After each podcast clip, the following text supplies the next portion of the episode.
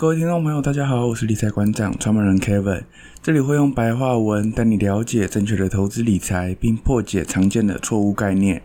今天这集节目要谈的主题跟投资比较没有直接关联，会想要录这集的灵感其实是来自经营赖社群这一年半的心得。如果你已经加入我社群一阵子了，而且你也有一些基本的投资概念，你会发现。偶尔会有一些新手提出不太 OK 的问问题方式，我是觉得我的社群风气其实已经对新手非常友善了。现在有很多主流的论坛，如果有人问太伸手牌的问题，大多数的回应态度都很差。我举一个我大学时候的例子，一般来说，大学生在选课的时候，多多少少都会去打听或是搜寻一下每位老师的评价。那不论是想要打混就轻松过的同学，或是真的很想学东西，要找认真教学的老师，反正每一个人都有自己的期待，所以选课前难免会需要确认一下自己选的那堂课老师有没有符合自己的需求。然后印象很深刻的是，如果有新生不好好爬过去学长姐的分析，就随便发很伸手的问题，大家就会给错误的资讯。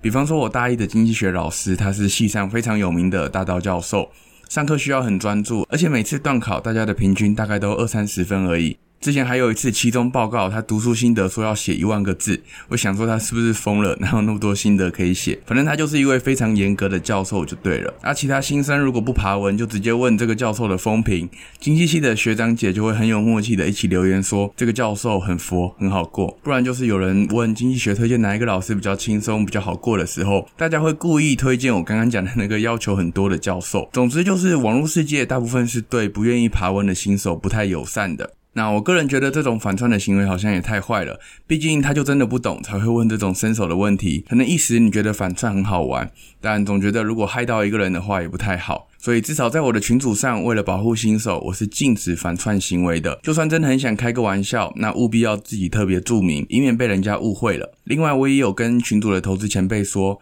就算新手的问题很基本，也请不要恶言相向。毕竟持续都会有新手加入这个讨论社群。虽然我不能让每个人都开始执行指数化投资，但至少我可以打造一个进入门槛低的学习空间，给所有愿意踏入学习的新手一个机会。可是这种东西就是这样，每个人。都有自己的耐心限度。虽然现在还是有很多前辈愿意热心的回答问题，但如果持续有新手用错误的方式在提问，其实过程就是一直在消磨大家的热情。那久而久之，愿意无偿协助解决新手问题的人也就会越来越少。所以为了长远的考量，我希望可以透过这一集节目来跟你们分享，在询问别人问题的时候有哪些注意事项。或是有哪些一定要避免的地雷？那我自己觉得，其实这些观念并不仅限于问我问题，或是在群组讨论投资的时候会用到。因为问答其实就是人与人相处之间的一个过程，不管你对谁都一样，只要有你不懂，可能会需要发问的场合，比如说职场啊、网络上啊或其他领域的提问，都是可以参考今天节目提到的重点。好，那就进入主题喽。首先，第一个重点是基本的礼貌，请你一定要避免无理的发问。虽然你可能会想说，哦，讲什么废话？这不是大家都知道的事情吗？对，我承认，它真的是废话。可是我得说，它虽然最简单，但却还是有很多人都做不到。而且为什么我会把它放在第一点呢？因为我觉得，如果我等一下要分享的所有重点，你什么都做不到的话，最基本，请你注意自己发问的态度。以我自己的例子来说，就算来提问的读者犯了后面提到的所有地雷，但只要你能保持一定的礼貌，至少到目前为止，我都还是会耐心的跟你做讲解。所以我可以很肯定的告诉你。保持礼貌这件事情是最简单有效的，虽然不保证对方一定会答复，但如果你无法保持礼貌的话，后面讲再多都没意义。至于所谓的保持礼貌，具体做法其实也没那么难，就是加入一些不好意思、请问、谢谢之类的字眼而已。但坦白说，我不太能理解的是，真的有很多人都做不到。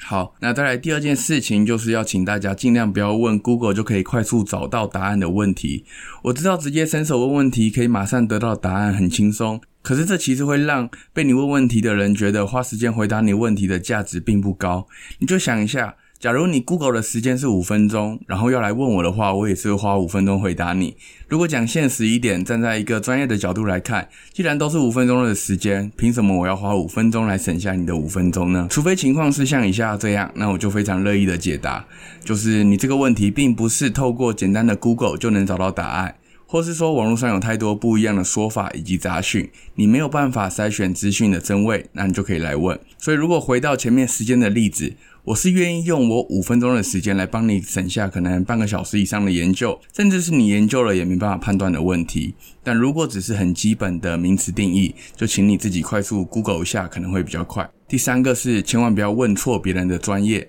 这就有点像去麦当劳点肯德基蛋挞一样，不管你有多爱吃，多想吃肯德基的蛋挞，或是多有礼貌的表现你想要吃肯德基的蛋挞，你踏入麦当劳就应该点麦当劳的餐点。比方说，一开始有很多人会问我说，诶，馆长，请问你推荐存什么金融股？那我听到这类的问题，就会觉得，OK，这代表这位读者其实没有很认真的在看我过去的教学。因为熟悉我的人就会知道，我是以大范围分散的 ETF 为主，不推荐个股或是其他主动的策略。那你这样做会有两大缺点，第一个就是多多少少对我而言是不太尊重的，毕竟这代表你过去是没有认真看我文章。那再来第二个问题是，我其实也回答不了你的问题啊，就像你去麦当劳点蛋挞。店员顶多跟你说他们的苹果派或是冰旋风也很好吃，推荐你尝试看看。但如果你坚持要蛋挞的话，麦当劳终究是没有办法解决你的问题的。所以你真的爱做短线，真的想要做主动交易，你大可以去找对应的教学者去问他们问题。然后就算撇除尊重，纯粹以你自己的利益角度作为出发，这也是你应该要留心注意的课题。千万不要搞错人家的专业背景，然后问错人。第四个要避免的是，你的问题描述得很不清楚，或是把条件讲得不完全。我举一个例子，有些人会私讯我说“你好”，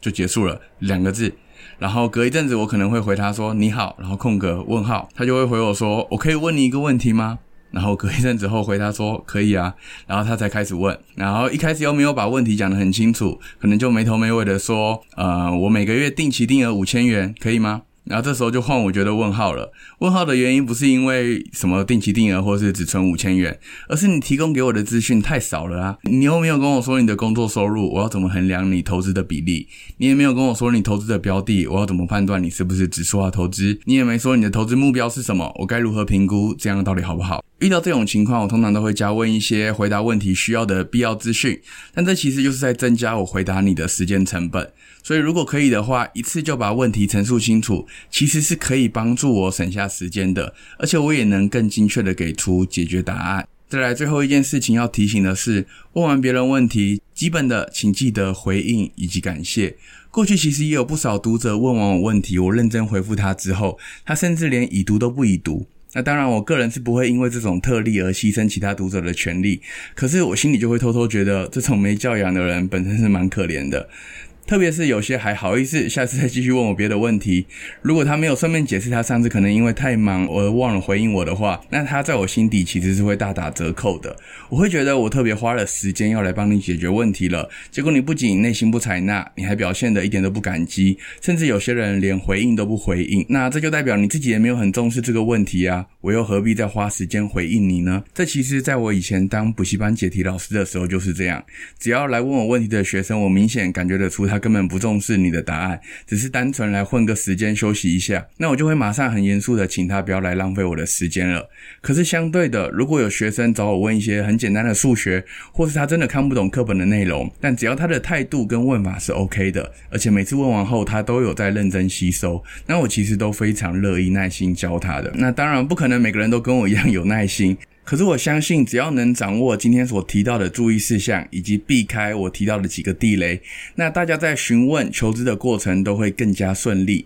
这其实无形当中也是在累积别人对你的正面评价。而且就像我刚刚说的，只要我越能看出对方有在认真的提问，我就会越详细的把我所知道的东西好好的传授给他。所以如果你可以做到今天节目教给你的重点，你会让人觉得你是一个更成熟的人，提问的这段关系也会更加融洽。而且就算不考虑任何礼节或是对方的观感，只单纯站在现实面，你也一样该注意，因为这通常能帮助你得到更全面的回答。好，我们来快速做个回顾。请大家问问题的时候保持礼貌，然后简单可以 Google 到的资讯就不要问。问问题前也要挑对对象。问问题的时候尽可能的把问题描述清楚。而当别人回答你问题之后呢，除了表达感谢之外，别忘了真的要去把对方的回应认真思考过。无论你最后是否认同都是其次，重点是你一定要认真看待别人给你的建议。好，那最后我再给大家一个完整的提问公式好了。首先，开头请有礼貌地表达你要问什么类型的问题，然后接着把你已经了解的部分让我知道，然后再告诉我你目前还困扰或是想厘清的点，最后再表达一次感谢之意。如果照着以上的提问方式，对解答者来说就会省下非常多的时间跟精力，而且他也能知道哪些是你已经懂的，哪些是需要帮你厘清的，回答上就会更切中你的盲点，而且双方的过程多半也会更舒服自在。好，那今天的节目内容就到这边，希望各位喜欢今天的分享。如果想观看更多资讯，欢迎到我的网站 IGFB。另外，我也有提供专门讨论指数化投资的 LINE 社群，各平台你都只要搜寻理财馆长，应该就能找到。如果觉得我的节目对你有帮助，欢迎给我一个五星评价。特别是有发现很多人在不礼貌的问问题的时候，请他来听听这集节目，也许是一个很不错的方法。那我们就下次见喽，拜拜。